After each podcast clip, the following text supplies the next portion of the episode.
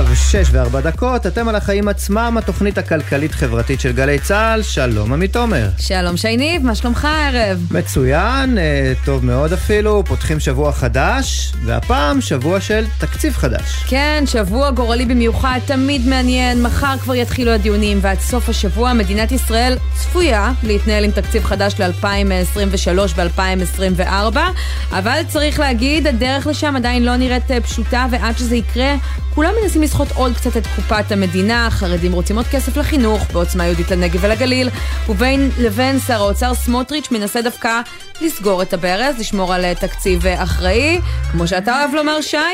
שמח, ואנחנו אה, נחגוג את השמחה הזאת בריאיון מיוחד עם דוקטור מיכאל שראל, הכלכלן הראשי של פורום קהלת, שלא מרוצה, בניגוד אה, אולי ככה לסימפיוזה שאנחנו יכולים לחשוב בין הפורום הזה לבין הממשלה, מהמהלכים האחרונים שאנחנו אה, רואים שם, כולל חלוקת הכספים הקואליציוניים המאוד מפליגה. בנוסף נדבר גם עם איש ידות התורה, אליהו גפני, ראש מועצת עמנואל. יהיה מעניין לראות מה לא יש להגיד על הטענות של חלוקת הכספים המופרזת לחרדים שתוריד תביא לירידה של טריליונים בתוצר. לגמרי. אה, עוד עניינים היום. אה, משרד הכלכלה דורש מחברות המזון הגדולות לחשוף אה, דוחות כספיים. גל עליות המחירים מהווה השתוללות חסרת רסן, הם כותבים שם. אנחנו נהיה עם אמנון מרחב, מנכ"ל המשרד. בנוסף, נדבר גם על הבנקים, שחלקם כבר הודיעו שיספגו בעצמם את העלאת הריבית מחר. יהיה מעניין. כן, וגם נהיה עם פרסום ראשון אה, שלנו, משרד העבודה מעכב חתימה על שורת אה, צווים שלמעשה מונעים את העלאת השכר של העובדים המוחלשים ביותר במסעדנות, בבניין, בסיעוד ועוד ועוד. מאות אלפי עובדים שמחכים כבר תקופה להעלאת שכר, נביא את הסיפור המקומם הזה, וגם נהיה עם קצת חדשות טובות משוק התעסוקה. אבל קודם כל, שי, נתחיל בכותרת שלך. כן, טוב, תראי, הכותרת שלי ממש uh, לכבודך. Uh, אני יודע שאת מתחתנת בקרוב, מזל טוב, אגב. תודה, uh, תודה. ואני יודע שהחתונה היום זו הוצאה עצומה ולא מה שהיה פעם. חבל על הזמן. אני התחתנתי לפני 15 שנה, ואז הצ'קים איכשהו הצליחו לסגור את רוב ההוצאות, איכשהו. שמע, זה גם איזשהו רעיון אולי לטפל ככה ברווקות המאוחרת. תתחתנו עכשיו, יש אינפלציה, אתם לא מבינים מה יהיה עוד כמה שנים. כן. עכשיו, למה אני מספר לך את זה בכלל? כי מסתבר שאם קוראים לך אריה דרעי, אז חתונה זו דווקא בוננזה כלכלית שהופכת את בעל האירוע למיליונר. וואלה, תספר לי משהו שאני לא יודעת. אז הנה, גור מגידו חשף בסוף השבוע בדה מרקר את תמליל אה, החקירה של דרעי משנת 2017. שם החוקרים ניסו להבין מאיפה יש לדרעי כל כך הרבה כסף במזומן, חלקו בכספת ענקית. דרעי לא התבלבל ואמר שחלקו הגדול מגיע אה, מאירועים משפחתיים. למשל, החתונה והאירוסים של הבת, שמחה. כמה כסף כבר נכנס מהחתונה הם שאלו? מה, מיליונים? אמרו ככה די בציניות. את יודעת מה אמר דרעי? נו. כן, מיליונים. לא עשרה, לא חמישה, אבל הנה הציטוט המדויק. אבל בהחלט בין שניים לשלושה מיליון שקל. בהחלט. למי מאיתנו זה לא קרה. בקיצור, אה, לא אעלה אותך בכל התשובות של אה, דרעי, שהמשך לספר על עוד אירועים שהכניסו ככה בקטנה, אה, פעם אחת מאות אלפי שקלים, פעם אחת קצת יותר, קצת פחות, או בצ'ק אחד בודד למשל בסך 26 אלף דולר, שזה כמעט 100 אלף שקלים. אני גם לא נכנס פה לשאלה של מה פלילי ומה לא, ואם יש טעם לחזור ולחקור, כי הרי ברור שגם בין חברים טובים לא מביאים צ'קים כאלה לחתונה. אולי, אצלך אני מקווה שכן. אה, לידיעת אה, המוזמנים לחתונה שלי, מי שמאזין לנו עכשיו, מה שנקרא... ספתח, יאללה. כן. אני רק אה, רוצה להגיד לך, שאם אלה המידות של נבחרי הציבור שלנו, ואם זה קורה דווקא אצל מי שמתיימרים להיות אלה שרואים את השקופים והעניים, אז לא צריך להתפלא כשאנחנו שומעים על סדרי עדיפויות עקומים ומעוותים בתקציב המדינה, וגם לא צריך מכתב כלכלנים בשביל להבין את זה, נגיע אליו תכף. מספיק להיזכר בסיפור הקטן על הכספת. כן, בהחלט. צחקנו, נהנינו, אבל האמת, סיפור לא מצחיק אה, בכלל, שאני חושבת שכולנו אה, מפסידים ממנו, בסופו של דבר, בצורה כזו או אחרת. לגמרי. מה הכותרת שלך, עמית? אז אה, תשמע, אתה זוכר שמירי רגב, שרת התחבורה, אמרה שלא תקדם את המטרו עד שייתנו תקציב לרכבת הקליע מקריית שמונה ועד אילת, כי מה פתאום שתושבי המרכז ייהנו משיפור תחבורתי והפריפריה תישאר מאחור. אז הכותרת שלך שתקצבו את רכבת הקליע? חס וחלילה, אנחנו יודעים כבר שזה לא קרה, כלומר, לא חס וחלילה, זה יכול להיות בשורה חשובה לתושבי הפריפריה, פשוט כן. לא ריאלית. אבל אני הבאתי עוד סיפור, על איך מפלגת השלטון, זאת שמדברת על השקעה בפריפריה, ברגע האמת לא מכניסה את היד לקופת המדינה עבורם. באוקטובר, המועצה להשכלה גבוהה החליטה להקים אוניברסיטה בגליל. תושבי הצפון היו אמורים ליהנות ממנה, הייתה אמורה לקום על בסיס מכללת תל חי ומכון המחקר מיגל, גם uh, באמת למשוך לשם uh, צעירים, גם לתת uh, באמת מענה לתושבי האזור. אלא שבדה מרקר מפרסמים היום שזה לא יקרה, הממשלה דוחה את הקמת האוניברסיטה בגליל עד להודעה חדשה, וכשאני אומרת עד להודעה חדשה, אני מתכוונת כנראה לא בשנתיים הקרובות, כי זה לא נכנס לתקציב 2023-2024. גם ועדת ההיגוי ששר החינוך יואב קיש היה אמור לקדם את הקמתה, שתלווה את המהלך הזה, לא גובשה.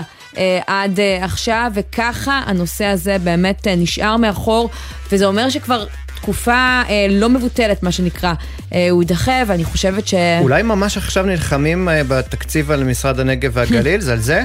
אה, ממה שאני יודעת, לא. אני לא, לא שמעתי אה, איזה שהן קריאות אה, לשנות את ההחלטה הזאת, קיוויתי. וככה, שוב, לפחות לפי הדיווח הזה, תושבי הגליל יצטרכו להמשיך לחכות, וזה באמת חבל. כי אין שום סיבה שגם בצפון לא ייהנו מאוניברסיטה לכל דבר. חד משמעית. נתחיל? יאללה.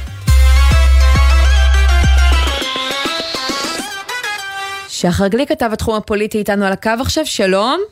שלום לכם, ערב טוב. ואם דיברנו על מה שלא נכנס לתקציב, בואו נדבר על מה שכן ועל מה שעוד צריך לעבור בדרך. שבוע התקציב נפתח, אבל כרגע אנחנו עוד רחוקים מהרגע שבו יורמו כל הידיים והעברתו תעבור חלק, נכון?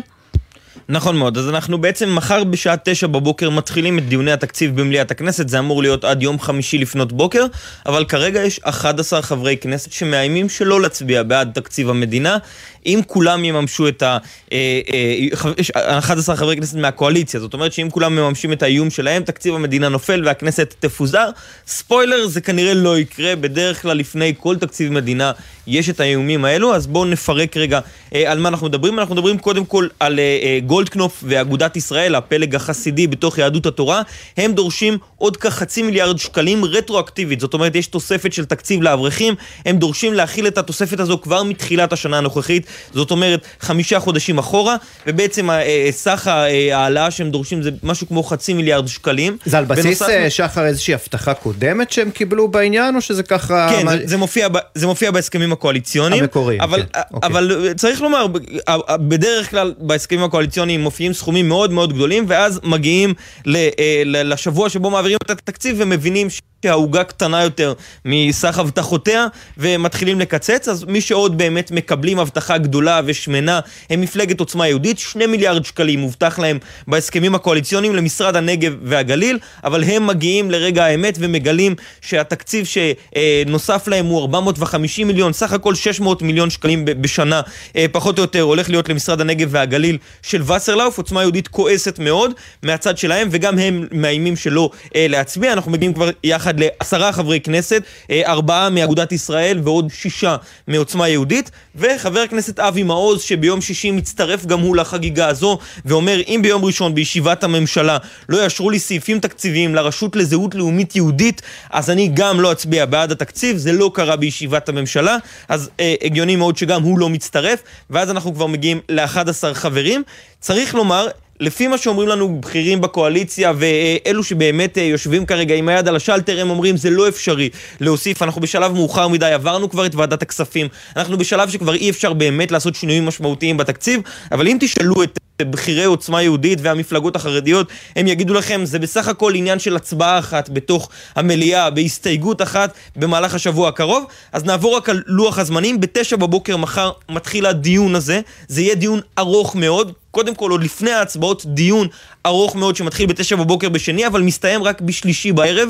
אז נשמע שם נאום של ראש הממשלה וראש האופוזיציה בשלישי בערב, ואז מתחילות ההצבעות משלישי בערב לאורך כל יום רביעי, וכנראה גם לתחילתו של יום חמישי, ערב חג השבועות. הצבעות על תקציב המדינה, בקואליציה מקווים להיכנס לחג השבועות, כשהם כבר אחרי הסיפור הזה, כן. אבל... אם זה לא קורה, הדדליין האחרון... המהותית, בוא נגיד, אה, ככה בזמן שמאשרים את התקציב הזה, ואתה אומר, הדדליין האחרון הוא בשבוע הבא, נכון? נכון, הדדליין האחרון ביום... כן, להגיד. בדיוק, ביום אה, שני. אז, אז. בינתיים, אה, שורה ארוכה מאוד של כלכלנים, כמעט 300 כלכלנים, חותמים על מכתב שבאמת אה, יוצא נגד העברות הכספים במסגרת ההסכמים הקואליציוניים, וכותבים שהם צפויים להביא לפגיעה משמעותית וארוכת טווח בכלכלת ישראל ובעתידה כמדינה משגשגת. אזהרות דומות לאלו ששמענו מהפקידים המקצועיים במשרד האוצר, אנחנו שומעים במערכת הפוליטית, בממשלה, איזשהו גורם מתייחס לדברים האלה, אולי חושב פעמיים בעקבותיהם? פומבית אנחנו לא שומעים שום דבר בעניין הזה, אבל כן אפשר לומר שגם אה, אה, חבר הכנסת גפני, גם שר האוצר סמוטריץ' וגם ראש הממשלה בתוך הישיבות הסגורות, זה הקו שהם מובילים. קו שאומר אנחנו לא יכולים להגדיל יותר מדי את התקציב, גם ככה חילקנו יותר מדי ממה שאפשר, ללכת ולהגדיל אותו עוד יותר יהיה בעייתי מאוד, יש לזה כבר השלכות כלכליות, הם לא מדברים על התקציב שאושר, הם מדברים על הסכנות ש, שעלולות להיות אה, ב, ב, בתוספות האלה שדורשות השותפות הקואליציוניות, אז מזה הם מזהירים. לגבי התקציב שכבר אושר. אף אחד מהגורמים בממשלה לא מתייחס פומבית לסכנות ולאזהרות של אה, אותם אה, כלכלנים. כן, שחר גליק, כתב התחום הפוליטי, תודה רבה לך על הדברים האלה. תודה לכם. ואנחנו, שי נפתיע, אנחנו דווקא לא רוצים לדבר עם אחד מבאמת כמה מאות הכלכלנים שחתומים על המכתב הזה, אלא דווקא עם מי שהשם שלו לא נמצא שם, אה, ובכל זאת יש לו איזושהי ביקורת על אותו המהלך, ממה שאני מבינה.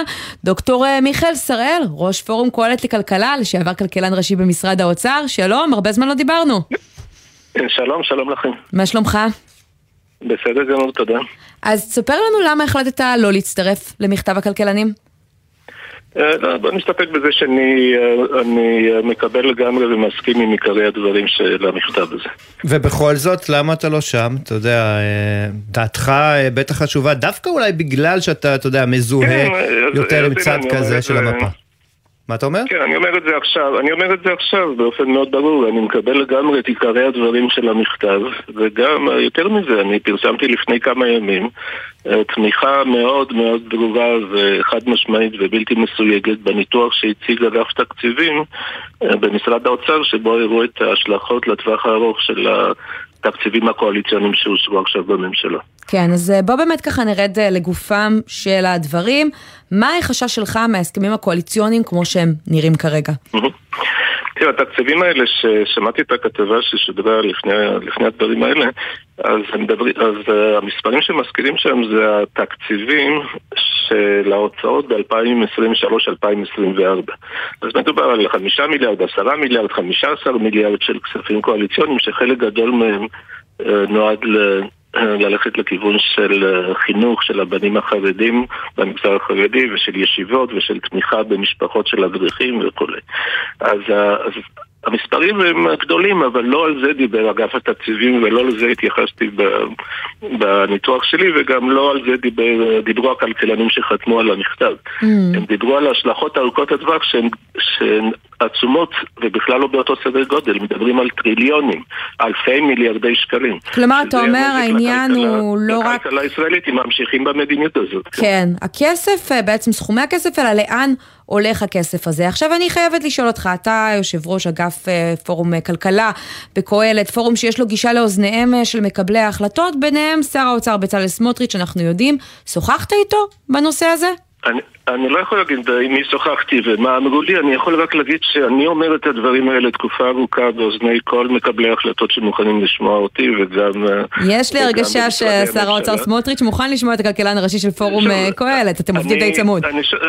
אני שוב, אני לא יכול להתייחס למה אומרים לי או אם אני נפגש, אני רק יכול להגיד שאני אומר את הדברים, וזה לא רק אני, אני שמעתי את הדברים האלה מהרבה מאוד כלכלנים אחרים במהלך השנים האחרונות, לא רק, לא רק uh, בהקשר של התקציב הנוכחי. אני חושב שהנזק ש... שיקרה כתוצאה מאי שינוי, שינוי במדיניות בכיוון ההפוך אה, הוא נזק אה, שיהיה בלתי הפיך. אנחנו מדברים פה על ירידה בצמיחה, גידול באי שוויון, עלייה בנטל המס ובשיעורי המס אה, ועלייה בעוני, וכמובן זה לא, זה לא מצב שבו ישראל תוכל לשגשג לאורך זמן כן. הכיוון יהיה... ומה אותם. גורמים עכשיו, עונים לא לך, לא אומרים לך בחזרה? לא ננקוב בשמות. אבל... אבל שוב, לא רק, לא רק שלא הולכים לכיוון הזה ומשנים את המדיניות, אלא מחזקים אותה עוד יותר. אם למשל עד עכשיו בית ספר שלא לימד לימודי ליבה בכלל היה זכאי ל-55% תקצוב, לעומת בית ספר שכן מלמד, עכשיו לא רק שלא מקטינים את זה, מגדילים את זה ל-100%. כלומר, מסירים את כל התמריצים מכך שבית ספר אה, אה, יגרום לכך שהבוגרים שלו ישלטו במיומנויות הבסיסיות שנדרשות בשוק העבודה המודרני. אבל תשמע, דוקטור שראל, לא- על לא הנייר... מאשים- כן. כן, רגע, חשוב, חשוב לי להדגיש, אני לא מאשים את המשפחות החרדיות, ואני לא מאשים את האברכים, ואני לא מאשים את הילדים, חס וחלילה, במגזר החרדי. אני מאשים אך ורק את מקבלי החלטות שגורמים במו ידם לנזק בלתי הפיך לכלכלת ישראל בטווח הבינוני והארוך. כן, תראה, בתיאוריה הכל נכון, ואתה ככלכלן בטח אה, אה, מבין בתיאוריות, אבל יגידו לך שבפרקטיקה, גם אותם מוסדות שכן קיבלו תקצוב אה, אה, בגין אה, לימוד לימודי אה, ליבה, לא באמת אה, לימדו ליבה, כך שאותם מוסדות ש... גם באופן פורמלי לא לימדו ליבה, היו, למדו בפחונים, והמורים אה, השתכרו שכר אה, נמוך, נמוך מדי. אז פה עשו איזשהו תיקון. בסופו של דבר זה בא אה, להיטיב עם אוכלוסייה חלשה, אפילו מוחלשת. למה זה כל כך רע? תראה, כשאומרים את זה בטון כזה של התנצלות זה נשמע כבר כל כך לא משכנע שאני לא יודע אם אני צריך בכלל להוסיף לזה אבל אתה יודע, אם, לא, אם הפיקוח לא עובד אז צריך לשנות את שיטת הפיקוח יכול להיות, שה, יכול להיות שהפיקוח הנכון הוא לא על התשומות אלא על התוצאות כלומר, יכול להיות שצריך לבחון על ידי גורמי, גורמים חיצוניים את הידע שנרכש בבתי הספר ולא את העובדה שבתי הספר ילמדו את הידע הזה כי יכול להיות שזה באמת, כמו שאתה אומר, זה לא מאוד אפקטיבי וזה עובד רק במידה חלקית. אבל בגלל שהשיטה של הפיקוח לא עובדת בצורה מושלמת אז צריך לוותר בכלל על המטרה של הקניית ידע וכישורים לבוגרי בוגרי מערכת החינוך, כך שהם יוכלו להשתכר ו- ולהצליח בטווח ארוך, וגם לשלם מיסים וגם להקטין אי שוויון ולהקטין עוני ולאפשר לאפשר שגשוג כלכלי ברמה המקרו-כלכלית. בגלל שהפיקוח של משרד החינוך לא היה מאוד אפקטיבי בשנים האחרונות, זה נראה כן. לי, מדיני, נראית לי מדיניות ממש לא, ממש לא לכיוון הנכון. העמיתים שלך, השאלה אם העמיתים שלך בפורום קהלת אה, גם סבורים ככה. אלה שהם פחות אה, אה, ביום יום עוסקים אה, בענייני אה, כלכלה. כי אנחנו יודעים שהפורום מזהה, מזוהה יותר עם הצד האידיאולוגי הימני, שככה תומך בכל מה שקשור למפעל ההתנחלויות לצורך העניין, וכל הנושא של הרפורמה המשפטית אה, ודאי. והקול שלך, אתה יודע, גם בענייני הרפורמה המשפטית, אבל גם בעניינים האלה, נשמע ככה בצורה קצת חלושה יותר. בסופו של כן, דבר. לא שמעתי, דבר, כן, לא שמעתי דברים הפוכים, אה, יש ניואנסים לפה ולשם, לא שמעתי דברים הפוכים לאלה שאני אומר, מבח- מבחינת פורום קהלת, כמובן אה, שיש אה, גוונים שונים של, של תרחישי מדיניות. תראה, אני לא יודע מה אתה שומע ש- בחדרים הסגורים של פורום קהלת, אבל אנחנו בציבור פחות שומעים אותם. אני, אני עומד בראש פורום קהלת לכלכלה, וזאת סוגיה קודם כל כלכלית. אנחנו מדברים על, בדרך כלל בכלכלה, במדיניות כלכלית, הממשלה כל הזמן עומדת בפני דילמה, כי יש דברים שמגדילים את הצמיחה, ויש דברים שמקטינים אי שוויון ועוני. ובדרך כלל זה לא אותם דברים, זאת אומרת, אם אתה, אם אתה תורם לצמיחה, הרבה פעמים אתה מגדיל את אי השוויון. למשל, אם אתה מפחית מס הכנסה, זה בדרך כלל לתרום לצמיחה, אבל זה יגדיל את אי השוויון. ויש הרבה דוגמאות כאלה. אבל תשמע, אנחנו שומעים החינוך- אפילו... הנושא של החינוך למגזר, במגזר החרדי ולבנים החרדים ובאוכלוסייה החרדית זה אחד הדברים היחידים שהממשלה יכולה לפעול בנחישות ולשפר אותם גם מבחינת צמיחה וגם מבחינת הקטנת אי שוויון. כלומר זה ווין ווין. כן, אבל תשמע, אנחנו שומעים אפילו את שר האוצר סמוטריץ'. עונה על הביקורת הזאתי, שלפעמים, אה, אתה יודע, צריך לשים את הכלכלה בצד לטובת האידיאולוגיה ולשלם איזשהו אה, מחיר. עכשיו, כשראינו את האוצר גם מצמצמת את תחזית הצמיחה, הוא מפרסם את כל מסמכי האזהרה, הם לא התייחסו רק לכספים הקואליציוניים, הם התייחסו גם להשפעות של הרפורמה המשפטית, אה, חלשות השקל ועוד. יכול להיות שגם לפורום קהלת יש בכל זאת חלק בזה? אה, מבחינת ההשפעה על הרפורמה המשפטית, התייחסתי לזה בהרחבה בעבר, אני חושב שהרפורמה נחוצה, נחוצה רפורמה, בוודאי המצב הקיים הוא לא סביר וצריך לשנות אותו. אני, הייתה לי הרבה ביקורת על הרפורמה המאוד ספציפית שהוצגה בתחילת ינואר. אני חושב שיש יש הסכמה רחבה גם בפורום קהלת שהרפורמה המושלמת תהיה טיפה שונה מזאת שהוצגה בתחילת ינואר. מאה אחוז. דוקטור מיכאל שראל, ראש אה, פורום קהלת לכלכלה, לשעבר כלכלן ראשי במשרד האוצר. המון תודה שהיית איתנו. תודה לכם. ועכשיו אנחנו עם אליהו גפני, ראש עיריית עמנואל, איש אגודת ישראל, שלום. ערב טוב. אתה שומע את הדברים האלה, ואי אפשר uh, להאשים אותנו שהבאנו איזה כלכלן, uh, שתפיסת העולם שלו, אתה יודע, משהו שלא מזוהה עם הממשלה הנוכחית, זו הכלכלן הראשי של פורום קהלת. לכלכלה, וגם הוא אומר בעצם הקצאת כל הכסף הזה לחרדים, זה לא רק הסכומים, זה מה יעשו עם הכסף, תוביל לפגיעה אדירה בתוצר. מה אתה אומר על הביקורת הזאת שלו? אני חייב לכבד את כל האנשי האקדמיה והכלכלנים, אבל uh, גמרא הם לא למדו, וברור שאם אין uh, גדיים אין תיישים. וזה לא, אי אפשר, אי אפשר לא, לא להשקיע בדור העתיד שלנו. ואם אין קמח אין תורה, אתה יודע, ולהפך. נכון, יש מספיק מאמרים, אני לא אתפוס לכם את הקו עכשיו שעה. אבל ברור שאנחנו חייבים להשקיע בדור העתיד שלנו. ילד שלא לא מקבל את מה שמגיע לו, הוא לא, יוכ... לא תוכל לדרוש ממנו בעתיד את הדברים שאנחנו רוצים לדרוש ממנו. ול... גם לפי הכלכלן. אז תאמר לי, לילד הזה לא מגיע ללמוד אנגלית כמו שצריך, ומתמטיקה, ולתת לו עוד כל מיני אה, כלים, בין היתר כלים אה, פיננסיים, כדי שיסתדר טוב יותר אה, בשוק העבודה. כי אני מניח ש... תראה, גם אם עכשיו עם שיעור התעסוקה במגזר החרדי... אני חייב, אה, אני חייב להפריע לך כן. בהמשך של השאלה, אתה באמת חושב שלא לומדים אה, מתמטיקה ואנגלית? אני חושב שלא לומדים מספיק את מה שמצופה לפחות. לפחות נכון. במסגרת מה שקרוי לימודי ליבה. זה בוודאי, זו עובדה, זו לא דעה. העובדה היא שהרבה מהציבור החרדי אה, נכנסים כ... נכנסים למשרדי ממשלה, ונכנסים למבקר המדינה, ונכנסים לכל מיני מקומות, ומשתלבים מאוד מאוד יפה. זו העובדה. כן, mm. העובדה היא שהמפלגות החרדיות, גם בעניין הזה, אגב, ביקשו כל מיני הקלות במסגרת ההסכמים הקואליציוניים, כדי להיקלט במשרדי נכון. ממשלה, בגלל שאין להם את אותם כלים של לימודי ליבה. נכון, בגלל שכשהם מגיעים לשוק העבודה, הם לא מגיעים עם התואר שמגיע אה, מובנה עם, ה, עם האקדמיה, ומבקשים אה, לתת להם space של שנה-שנתיים, בינתיים להתארגן עם עצמם. כן. אבל מגיעים אנשים עם ידע בסיסי, והם עושים מאוד, מאוד מהר את ההשלמות, ואני אני, כראש רשות מגיע במגע עם אה, אברכים משלנו שמקבלים אותי במשרדי הממשלה. אבל... במשרד הפנים, במבקר המ... כן, כן, בכל לא, מיני מקומות שאני מסתובב. אבל אני אומרת, מצד אחד, אה, תשמע, אנחנו שומעים את הביקורת של אה, גורמי המקצוע, שאתה אומר, אני מכבד שגם מה שניתן זה מעל ומעבר, ויוביל לנזק של טריליונים לכלכלה. ומצד השני, אנחנו רואים את אה, יצחק גולדקנופ, יושב ראש בעצם יהדות התורה, אומר, גם זה לא מספיק, עוד חצי מיליארד לחינוך החרדי, או שאני לא מצביע בעד התקציב.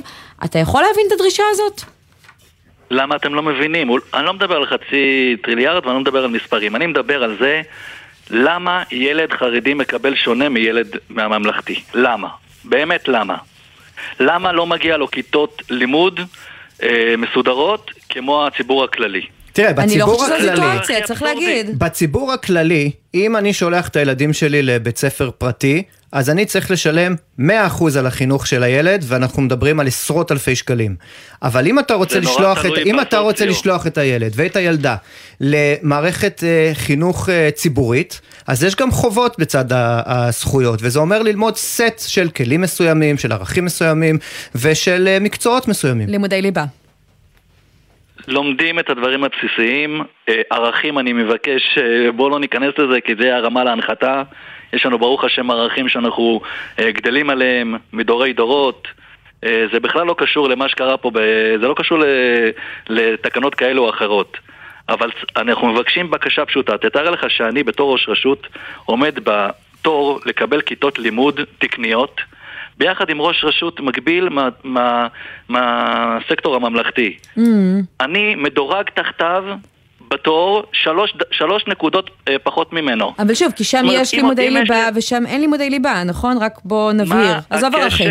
מה, מה הקשר בין ילד שלא לומד לימודי ליבה, בוא נניח את זה בצד, נניח שזה נכון, שהוא לא אמור ללמוד, הוא אמור ללמוד בקרוון ליד ילד שלומד לימודי ליבה. שילד שלא לומד לימודי ליבה לא יוכל אחר כך, כמו שאומרים גורמי המקצוע, להשתלב בשוק העבודה עם סט הכישורים שהוא קיבל באותו מוסד חינוכי. אתה מבין שהמדינה משקיעה בתלמידים כדי שהם יפתחו את הכלכלה הלאה.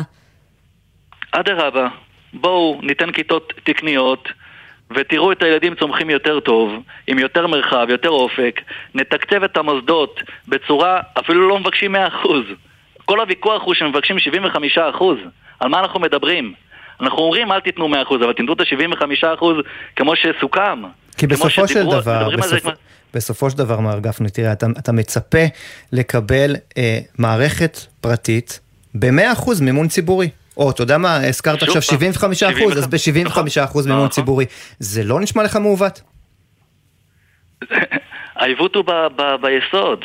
אני הייתי מצפה שיהיה 100%, אבל, אבל נניח ש-75%. זה מה שסוכם, תיתנו את זה, זה מגיע לנו, ותראו שאם ילדים יקבלו תקצוב נורמלי, וילמדו בכיתות נורמליות, אתם תראו שהם אה, מייצרים כלכלה עוד יותר ממה שקורה עכשיו. איך? כשאתה אומר זה רגע, מגיע לנו? זה אומר שמים כל אותנו- קהילה, כי כל אותנו קהילה במצבים- יכולה להחליט אתם- שמגיע לה. אבל חברים, חברים, שנייה, אבל איך? אותנו אני, אני מנסה להבין, איך... שמים אותנו שיצ- במצב כן. לא תקני, ב- בסטנדרטים לא נורמליים, ואתם מצפים שאנחנו נגיע לעוד יותר אה, אה, אה, מדעים ועוד יותר ליבה ועוד יותר דברים. אבל רגע, הזכרת את- למשל את, את אותם? דתיים חרדים שעובדים היום במשרד מבקר המדינה ובשירות המדינה וכולי. ממה שאני מכירה, אי אפשר משרד- להתקבל כן. בלי תואר, שלא לדבר על תעודת בגרות. איך אותם אנשים מגיעים להשתלב בשוק העבודה כשהם יוצאים מהחינוך שלכם? אז עושים איתם אה, תוכנית של צוערים, ומוצאים את הדרך אה, לשלב את זה. תוך כדי, הם לומדים תוך כדי, מקבלים אותם בחצי הדרך. הם יוצאים מהתוכנית הזאת עם תעודת בגרות? כש... נכון. אז בעצם זה קורה אחרי הלימודים, ראשון. אחרי אותם לימודים, למה לא לעשות את זה כן. כבר תוך כדי ולקבל כסף מהמדינה על הדבר הזה? זה מה שאני שואלת, כי אתה אומר בעצם יש עיכוב התפתחותי אחר הזה- כך של שנים להשלים את הכישורים הנדרשים כדי להשתלב בשוק העבודה. בגלל שהבחור הזה לומד במוסד שלומדים שם תורה, וזה הדבר הכי חשוב לפני הכל, לפי מה שאנחנו חונכנו, וכשהוא יוצא מהישיבה הוא יוצא גם כן עם התורה, עם כל מה שהוא למד, וגם אחרי זה אם הוא רוצה להשתלב הוא משתלב, והפלא הפלא ופלא, כשרוצים פתאום למצוא פתרונות, פתאום מוצאים פתרונות, פתאום מקבלים את הצוערים והכל מסתדר. רק יש ציבור מאוד מאוד מסוים ומאוד מאוד מאוד קטן שמנסה לעשות בלגן ומסתכל דווקא על הדברים השליליים. אז רק לסיום, אם הנושא הזה לא ייפתר, אם לא תקבלו את חצי מיליארד שקלים, אתם תצביעו נגד התקציב, אותה אה, יהדות התורה שאתה אה, בעצם אה, איש הפלג החסידי בה? אנחנו נתבייש במדינה שלא יודעת להעריך את מה שמייסדי המדינה כן ידעו להעריך. ובמסגרת הבושה הזאת תפילו את הממשלה אם צריך? אני חושב שבסוף שואלים כל דבר את גדולי התורה, כי בסוף הכל יושב על התורה אצלנו ואצל כל עם ישראל, ואנחנו עכשיו בדיוק בשבוע של קבלת התורה, ואני מקווה שעם ישראל יבין באמת שזה הדבר הכי חשוב, וכמו שנאמר שם בקבלת התורה, אה, נעשה ונשמע אמרו כאחד, גם יהיה בדור שלנו. וזה, בעזרת השם זה יהיה... הנה, הצלחנו ללמוד. גם קצת תורה לסיום. אליהו גפני, ראש עיריית עמנואל, איש אגודת ישראל. שיהיה בהצלחה. תודה רבה לך על שיהיה השיחה הזאת. בהצלחה. כל- כל טוב. כמה הודעות, ואז האם בקרוב חברות הענק יחשפו בפני משרד הכלכלה את הרווחים שלהן? נשאל את אמנון מרחב, מנכ"ל המשרד. כבר חוזרים.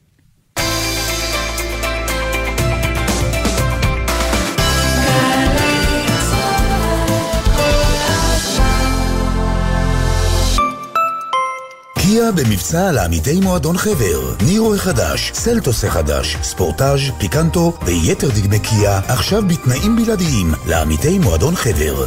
עד שישה ביוני, לפרטים כוכבי 9920 או באתר מועדון חבר.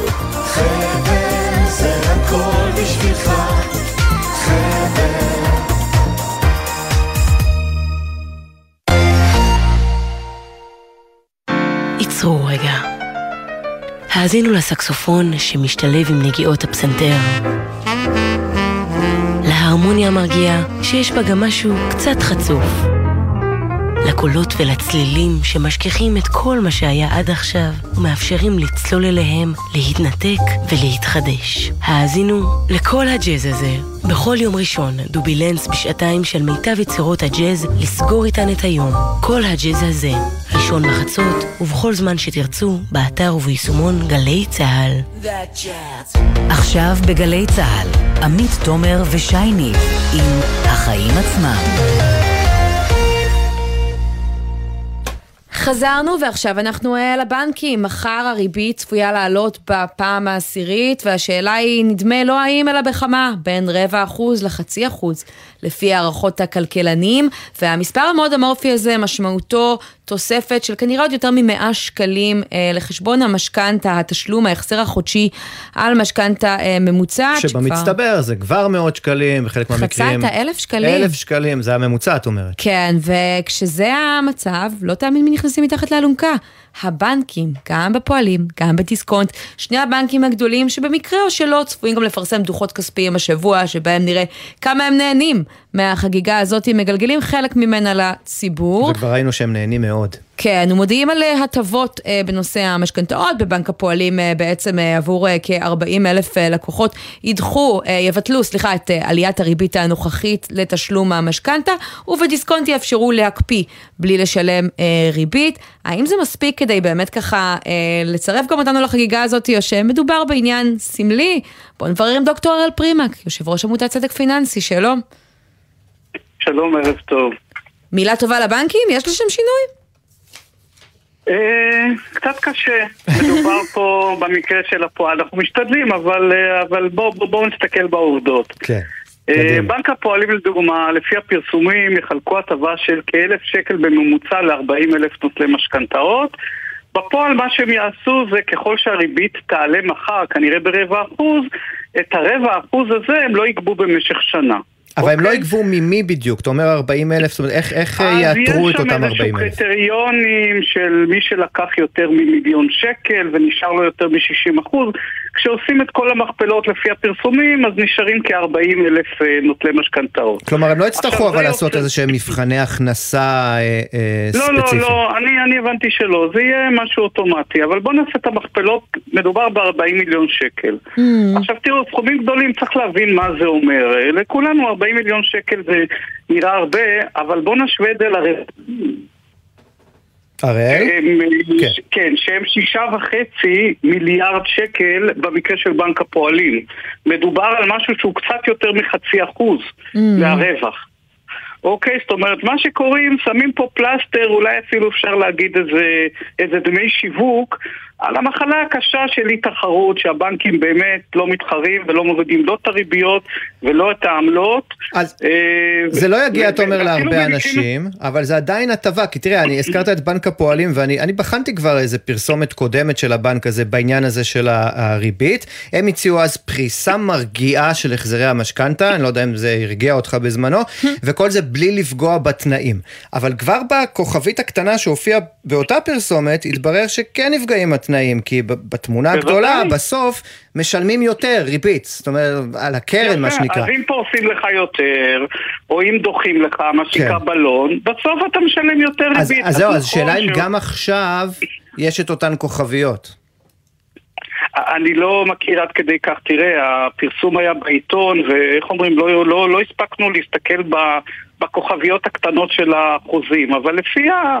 לפי הפרסומים מדובר בהטבה שתינתן למספר יחסית קטן של נוטלי משכנתאות, משכנתאות גדולות, וגם ההטבה אלף שקל בינינו על משכנתאות של מיליונים, mm. עם ריביות מאוד גדולות שיכולות uh, להוסיף למחיר של הקרן uh, כמעט uh, כפול או עשרות אחוזים, זה הטבה קטנה מאוד, עוד פעם, ושמשווים את זה ל...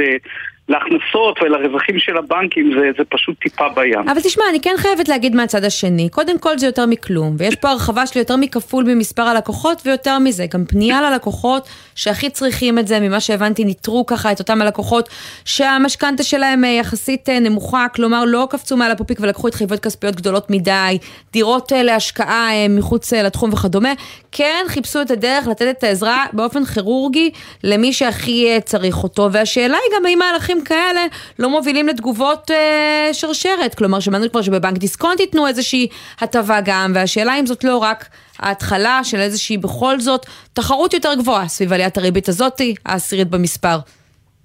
אז תראי, אנחנו מחכים לתחרות כבר הרבה שנים. והתחרות אה, לא מגיעה. עכשיו, להגיד לך האם זו הסנונית שמבססת את התחרות, קצת קשה לי להתנבא בעניין הזה. זה, זה נראה מהצד שמדובר בהטבה קטנה, ובואו נסתכל על זה בתמונה הגדולה. התמונה הגדולה זה, זה, זה שאין תחרות במערכת הבנקאות, ואיך אנחנו רואים את זה? שני מספרים קטנים.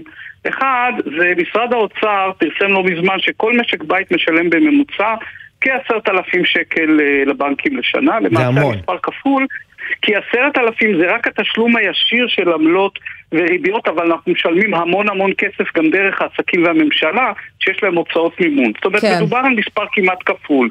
אני לא מדבר על הביטוח שזה מכפיל את זה עוד. הראל, אנחנו חייבים זה... לסיים, אז לסיום אולי מילה אחת על בנק דיסקונט, שם כותבים היום, אנחנו ממשיכים להציע הקפאה של עליית תשלומי המשכנתה ללקוחות שמתקשים. בוא נגיד לציבור, זה לא כל כך uh, הצעה אטרקטיבית, לא בהכרח uh, טוב ללכת על זה לכולם. כן, כן, ואני רוצה להפנות את תשומת הלב שאותו בנק דיסקונט עשה 20% רווח על ההון שלו, שזה זה אה, אחוזי רווח של קרנות הון סיכון ובתי קזינו, ולא בנקים שהמודל העסקי שלהם מתוחזק על ידי המדינה והם גם מפוקחים ומוגנים על ידה. צריך תחרות בבנקים יפה. כדי שכל המספרים האלה ירדו הרבה הרבה הרבה. אנחנו מצטרפים לקריאה שלך כמובן, דוקטור הראל פרימק, יושב ראש עמותת צדק פיננסי, תודה רבה, ומחר נרחיב עם עליית הריבית ועם הדוחות של בנק הפועלים, נבין בדיוק כמה הם הרוויחו וכמה הם עוד יכולים לתת לנו בחזרה. תודה רבה. תודה.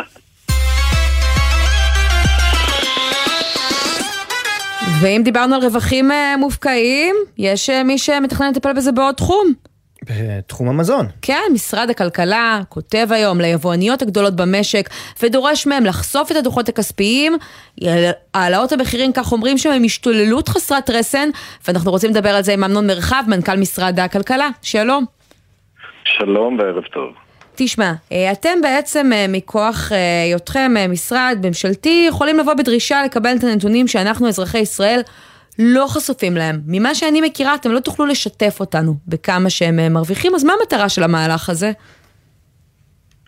קודם כל, אנחנו כרגולטור וכמשרד שמסתכל גם על היוקר המחיה, ולפי החוק בהחלט רשאים לפקח על המפיצים ועל היצרנים ועל היבואנים הגדולים ולדרוש מהם להראות למפקח על המחירים במשרד הכלכלה את נתוני העלויות שלהם, את נתחי השוק שלהם, את הדוחות הכספיים אבל שלהם. אבל אז מה הכלים שלך? להכניס שלהם. עוד מוצרים לפיקוח? זו המטרה של המהלך הזה?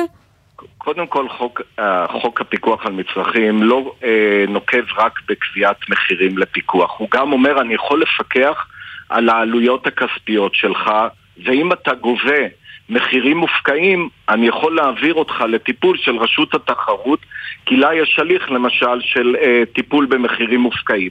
אז יש פה אה, רגולטור שמסתכל באופן רוחבי ואומר למונופולים הגדולים, חבר'ה, מספיק עם החגיגה הזו, הגזמתם, רק נגיד, זה נעשה פעם אחת על ידי רשות התחרות עם איזושהי תרופה מאוד ספציפית. אתה חושב שנראות המפקחים על מוצרי מזון שיש בכל אה, בית, על המדף, אה, מאשימים אה, חברות גדולות אני... במחיר מופרז? אז קודם כל אני אומר, אנחנו בהחלט מסתכלים עם, עם זכוכית מגדלת על המונופולים הגדולים ואומרים להם, אנחנו בודקים את המחירים ואת התמחורים שלכם. כי כשאנחנו משווים את המחירים שלכם למה שקורה בעולם שמסביבנו, אנחנו מבינים שאתם גובים מחירים יקרים ומופרזים שאין להם סיבה. המחיר, אנחנו רואים את מחירי ההובלה, את מחירי חומרי הגלם. המגמה היא מגמת ירידה. והנה פה, אה, כפטריות אחרי הגשם, הקמעונאים, היבואנים והיצרנים מעלים מחירים בעשרות אחוזים לפעמים, בלי שום סיבה, ואת זה אנחנו הולכים לבדוק, ואיך אומרים, לבדוק בציציות ובקפדנות כדי לראות האם יש הצדק והכרח להעלאות המחירים האלה. אבל תשמע, אני מודה שכשראיתי את לא ההודעה שלכם, אני די התרגשתי, כי זה היה נשמע כמו איזה דבר אה, נורא אה, חדש, ושאולי אתם בעצם אה, אה, דורשים מהחברות האלה, מחברות פרטיות, לפרסם אה, באופן פומבי את הדוחות. ואחרי שהם מבינים, כמו שעמית הזכירה, שלא כך הדבר, ובעצם זה לגמרי בסמכותכם אה, אה, בחוק אה, אה, מזה שנים, אז אה, אני שואל את השאלה בעצם, למה לא עשיתם את זה עד עכשיו? אתה אומר אנחנו נבדוק בעציציות, אה, אנחנו בגל של התייקרויות כבר, אה, אתה יודע, כבר שנה וחצי, אז למה זה לא נעשה? אני לא אה, יודע ולא צריך לתת הסברים על מה שעשו בקדנציה לפנינו. לא, אני לא מדבר על הקדנציה לפני, את- אתם אנחנו- אתם רגע, בתפקיד כבר אה, כמה אני- חודשים אני טובים. רוצה שנייה שנעצור, כי אני רוצה. אה, לתקן אתכם חברים, סליחה. ארבעה חודשים שאנחנו אוקיי. כאן, אנחנו מנהלים מאבק עקשני ולא לא פשוט בכלל ביוקר המחיה, ואנחנו אה, פתחנו אה, את השוק פה ליבוא, דיללנו רגולציות כדי לאפשר כניסת מוצרים ורשתות מחו"ל, ויש לנו עוד ארסנל שלם של שינויים שחלקם תראו גם במעלה השבוע הקרוב ובשבועות הקרובים. כי אה, ברור לכולם שאת המגמה הזו של אה, שליטה כל כך אגרסיבית של חברות מונופוליסטיות ששולטות פה בשוק ומעלות מחירים בחוסר רגישות, חברים, זה גם בחוסר רגישות טוטאלי. ואת המהלך הזה אנחנו לא נסכים יותר כן. להמשיך. אני רוצה אה, לסיום לנו רק להעמיד דברים לדיוקם. כי בניגוד למה שנאמר... עמית, כן. עוד מילה. אומר פה שר הכלכלה ברקת, חברים, אנחנו מסירים את הכפפות, אם עד עכשיו לא השתמשו בת- בהליך הזה, שהוא הליך לא פשוט, לחברות פרטיות, לחשוף דוחות, לחשוף תמחורים, לחשוף עליות, נגמרה החגיגה, עכשיו הכל יהיה בשקיפות גמורה ואנחנו נבדוק אתכם ולא נאפשר לכם להמשיך כן. את העלאות חשוב לי המחירים לסיום. רק אה, בניגוד, אה, בנוגע לדיון הקודם להעמיד דברים על דיוקם, כי ממה שאני מכירה, שר האוצר לשעבר ליברמן דווקא פנה כבר לפני שנה וארבעה חודשים לוועדת המחירים המשותפת לאוצר ולכלכלה, בבקשה דומה לבחון את אה, רמת הרווחיות של השחקנים שניסו להעלות מחירים, אותם שחקנים כמו עכשיו. המפקח על המחירים במשרד שלך סיפר לך מה העלתה אותה בדיקה קודמת? כי אולי זה יעשה לנו איזה ספוילר.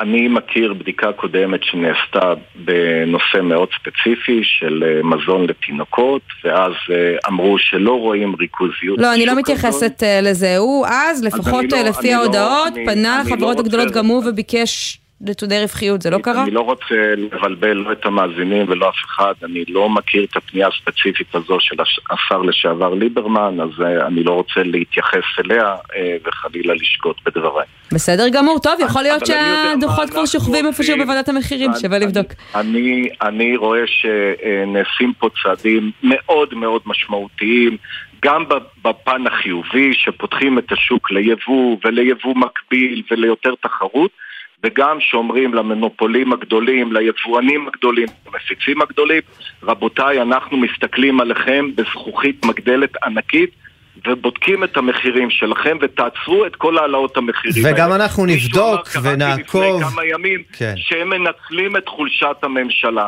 אמנון אז מרחב. בואו לא נתבלבל, הממשלה לא חלשה, ואני מציע לא- לאף אחד לא לבדוק אותה. אמנון, אנחנו והנה. חייבים לסיים, תודה רבה על הדברים האלה, ואל תשכח לתת לנו להציץ בספרים שלך, כשיגיעו הנתונים המעניינים. תודה רבה. יהיה דברים פשוטים, תודה רבה. ובזמן שבמשרד הכלכלה מנסים למנוע את עליות המחירים, הן נמשכות, גל ההתייקרויות, ועכשיו גם בן אנד ג'ריז מצטרפת. עינב קרנר, כתבי צרכנות, שלום. שלום, שלום, אה, עמית ושי. אז כן, גם אה, בן אנד ג'ריס אה, מצטרפת לחגיגת עליות המחירים. בואו נאמר שהכתובת הייתה על הקיר, זה היה ברור שעליות המחירים של החברות הגדולות במשק היו רק הסנונית הראשונה, והנה התוצאה, גם היבואנים הנוספים רוכבים על הגל אחרי עליית מחירי חלב המפוקחים והלא מפוקחים. אז בן אנד ג'ריס אומרת שהיא מעלה את המוצרים בשיעור של בין חמישה עד שמונה אחוזים בממוצע, אבל אנחנו יודעים, עמית ושי, שחלק מהמוצרים התייקרו גם בשיעור של עד חמישה עשר אחוז, זו עלייה אה, בהחלט אה, כואבת בכיס של כולנו. אנחנו מדברים על גלידות רק, נזכיר, גלידות אה, של בן אנד ג'ריס נכון, כמובן, לא בדיוק מוצר אה, צריכה בסיסי, אבל אה, בכל זאת משהו שאנחנו אוהבים אה, ככה הוא לראות לא במקרר. מוצר- נכון, זה לא מוצר אה, צריכה בסיסי, בהחלט אפשר לוותר עליו, אבל זה לא מוצר שאפשר בקלות להכין אותו בבית, ובטח ובטח כשאנחנו מדברים על הקיץ, אז יש פה גם פנייה למה שנקרא לצורך האמיתי של הצרכנים, אבל בהחלט, אם תשאל אותי שי, בהחלט אפשר לוותר על, ה, על הדבר הזה, אבל מה שאומר, אנחנו, כשאנחנו מסתכלים על בן אנד ג'ריס, אז יכול להיות שחברות נוספות, כמו יוניליבר, אה, כמו אה, פלדמן, יעלו גם הם את המחירים של הגלידות שלהם, וכנראה כן. שזה גם בגלידות, זה לא. ייגמר כאן, רק נאמר. ג'ריס, אה, כן, כן, תגובה? רק את התגובה, הנהלת בן אנד ג'ריס פעלה ככל שיכלה למנוע את עליית מחירי הגלידות, זאת על רקע עליית מחירי חומרי הגלם, האנרגיה ומחירי התפעול בנקודת הזמן הנוכחית שאיננו יכולים להימנע מכך, כך תגובת בן אנד כן, ג'ריס. אנחנו מכירים את התגובות האלה כבר כמעט בעל פה. עינב נכון. קרנר, כתבתנו לענייני צרכנות, תודה רבה. תודה רבה לשניכם. ועכשיו אנחנו למה שקורה במשרד העבודה, היום הגיע לשם מנכ"ל חדש, ישראל אוזן, במקום אה, המנכ"לית היוצאת, אולי האחרונה שנשארה במשרדי הממשלה, וזו אה, הזדמנות טובה להסתכל עם מה הוא יצטרך להתמודד, והבדיקה שלנו מעלה שאם לא מעט, כי עובדים רבים מחכים כבר תקופה ארוכה להסכמים שישפרו את תנאי השכר שלהם, ובניגוד להודעות החגיגיות שראינו לעיתונות, הם לא יצאו לפועל. ישראל פישר, כתבנו לכלכלה, אתה מצטרף אלינו בעניין הזה? שלום. שלום לשניכם. אז כן, אילו צריך- עובדים עדיין מחכים להסכמים שצפויים אה, לשפר את תנאיהם? כן, אז יש גם את עובדי ההסעדה, גם המטפלים הסיעודיים, עובדי הניקיון ועובדי הבניין. מדובר במאות אלפי, אלפי עובדים שעדיין ממתינים, שיחתמו על אותם צווי הרחבה שישפרו את תנאי העבודה שלכם. צריכים להגיד שצווי ההרחבה היא סמכות ייחודית של שר העבודה, עד לא מזמן זה היה במשרד הכלכלה, וזה בעצם אומר שלוקחים הסכם קיבוצי שנחתם בין ארגון עובדים לאיגוד מעסיקים ומכילים אותו גם על עובדים אחרים בתוך המשק. ולכן אנחנו יכולים לדעת שחלק מהזכויות הסוציאליות של אותם עובדים שנחתמו בהסכמים הרחב, הרחבים יותר יחולו על אותם עובדים כמו בענפי ההסעדה, הניקיון והבניין. מדובר כמובן בעובדים מוחלשים יחסית שאין להם באמת כוח מיקוח. עכשיו יש את הדוגמה של אה, המטפלים הסיעודיים שמאז אוגוסט 2021 ממתינים לחתימת צו ההרחבה שיכניס לתוקף את ההסכם הקיבוצי בענף הזה. כלומר, מאז אוגוסט שיש- 2021, אותו הסכם שאני מניח שככה התקבל בהודעות אה, חגיגיות, לא נכנס לתוקף, הם פשוט מחכים, וצריך לומר, בענפים האלה, הזכרת את ענף ההסעדה גם קודם, אנחנו נרחיב על זה אה, אה, תכף, אה, מדובר באמת בתחתית סולם השכר, גם ההסכמים האלה מטיבים רק במעט אה, בעצם עם, ה, עם, ה, עם תלוש השכר שלהם. נכון מאוד, זה בדיוק העניין. לפחות למשל בהסכם של ענף ההסעדה, שנחתם כבר בינואר 2022, אז הוא נקבע ששכר המינימום בענף יעלה בהדרגה, לא בבת אחת, חלילה, עד ל-16% לפחות מעל שכר המינימום, ואז זה כולל זכאות לקרן השתלמות, שי לחג, ועוד ועוד ועוד.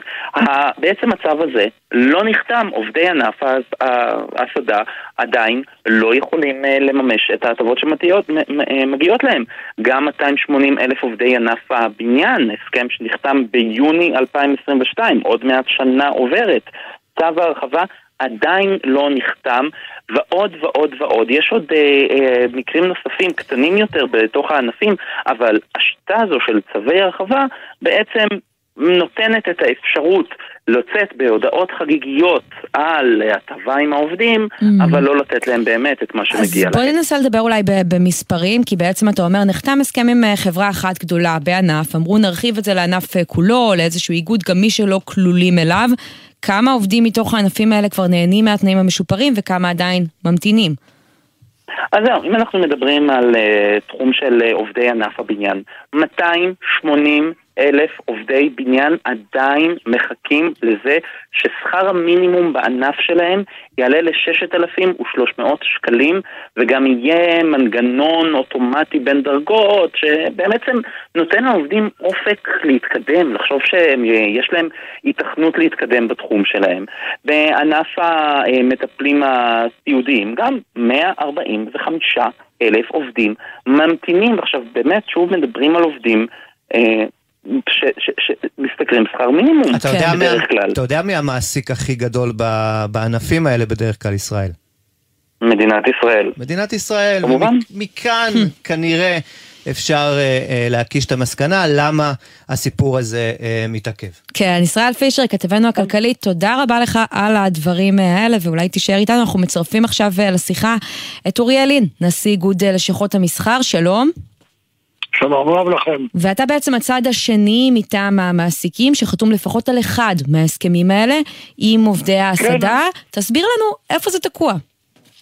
תראו, זה תקוע באדישות של מערכות ממשלתיות זה תקוע באדישות של שרים, וזה תקוע בכך שבעצם משרד האוצר במידה רבה הפקיע את סמכותו של משרד הכלכלה, או סליחה, משרד העבודה, לא על פי חוק, אלא מכוח הכוח שיש לו מול משרדי הממשלה האחרים. כלומר, מי שאמור לטפל הפרוצדורה- בזה זה משרד האוצר ולא זרוע העבודה, אותה לא, זרוע שבעצם לא, אחראית על לא, העובדים? לא, לא, לא. מי שאמור על פי סמכות בחוק זה שר העבודה.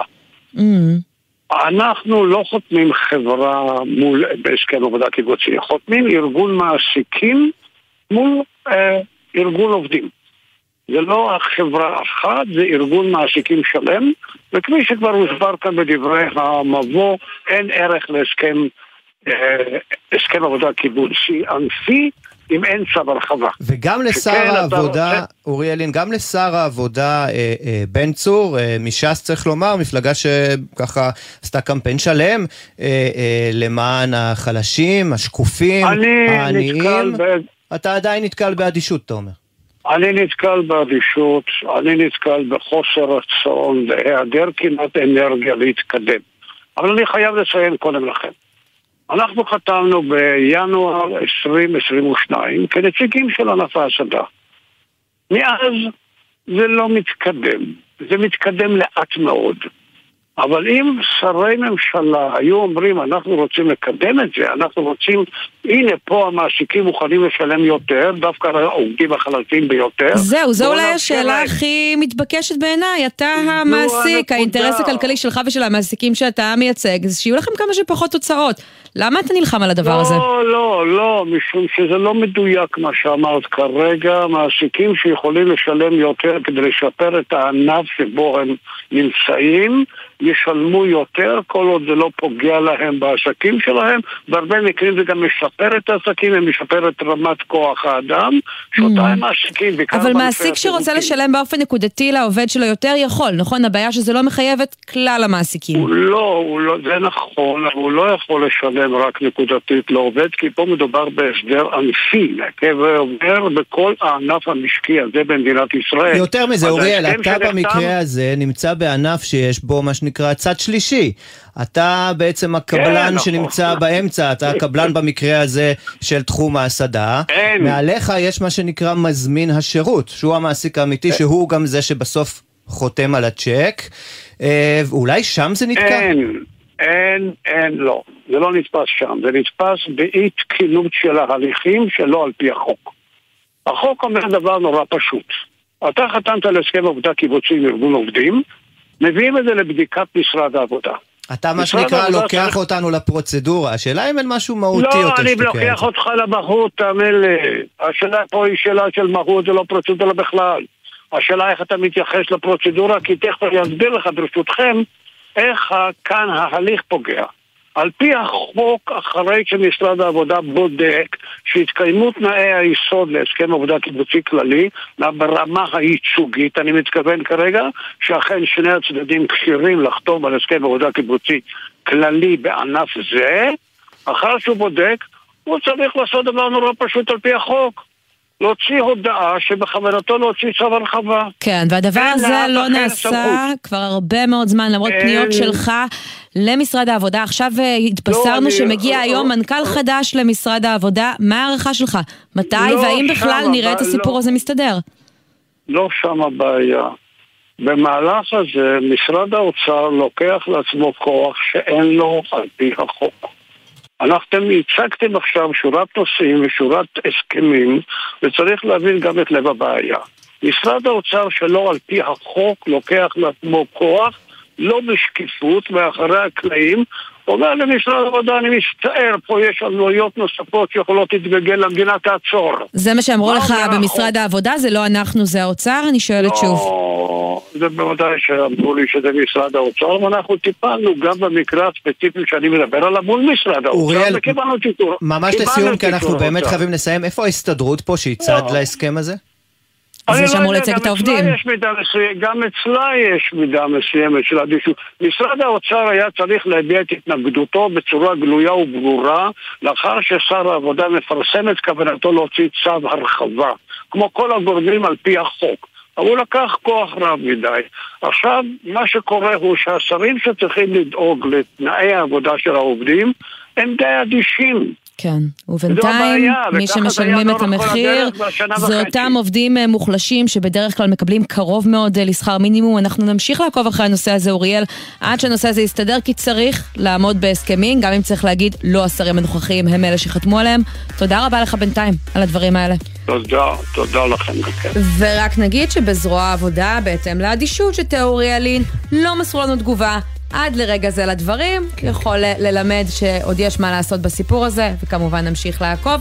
בינתיים, נגמר לנו הזמן, אז נגיד תודה לעורך שלנו בן נצר, למפיקים עמליה זקס לוי וגיא אדלר, לטכנאי דניאל שבתאי, ולעורך הדיגיטל רן לוי, מיד אחרינו 360 ביום. אני עמית תומר, שי ניב, תודה רבה. תודה רבה, היה כיף ומעניין כרגיל. כן, מחר יהיה כאן סמי פרץ, יחד איתי, תבואו גם. בינתיים, ביי ביי.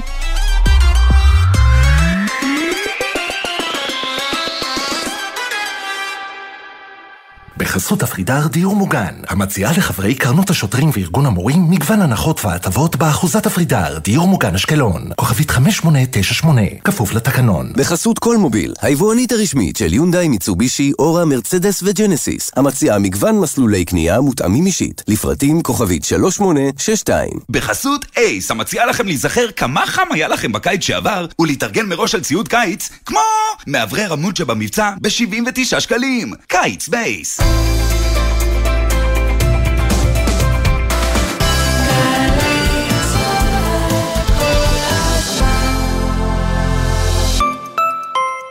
חדש במכללת עזריאלי, תואר ראשון בהנדסה אזרחית. אתם מוזמנים להצטרף לחממה למהנדסי העתיד ולמהנדסות העתיד, ותוכלו לצאת עם תואר שאפשר לבנות עליו. עזריאלי, עזריאלי, מכללה אקדמית להנדסה, ירושלים. לפרטים כוכבי 9087.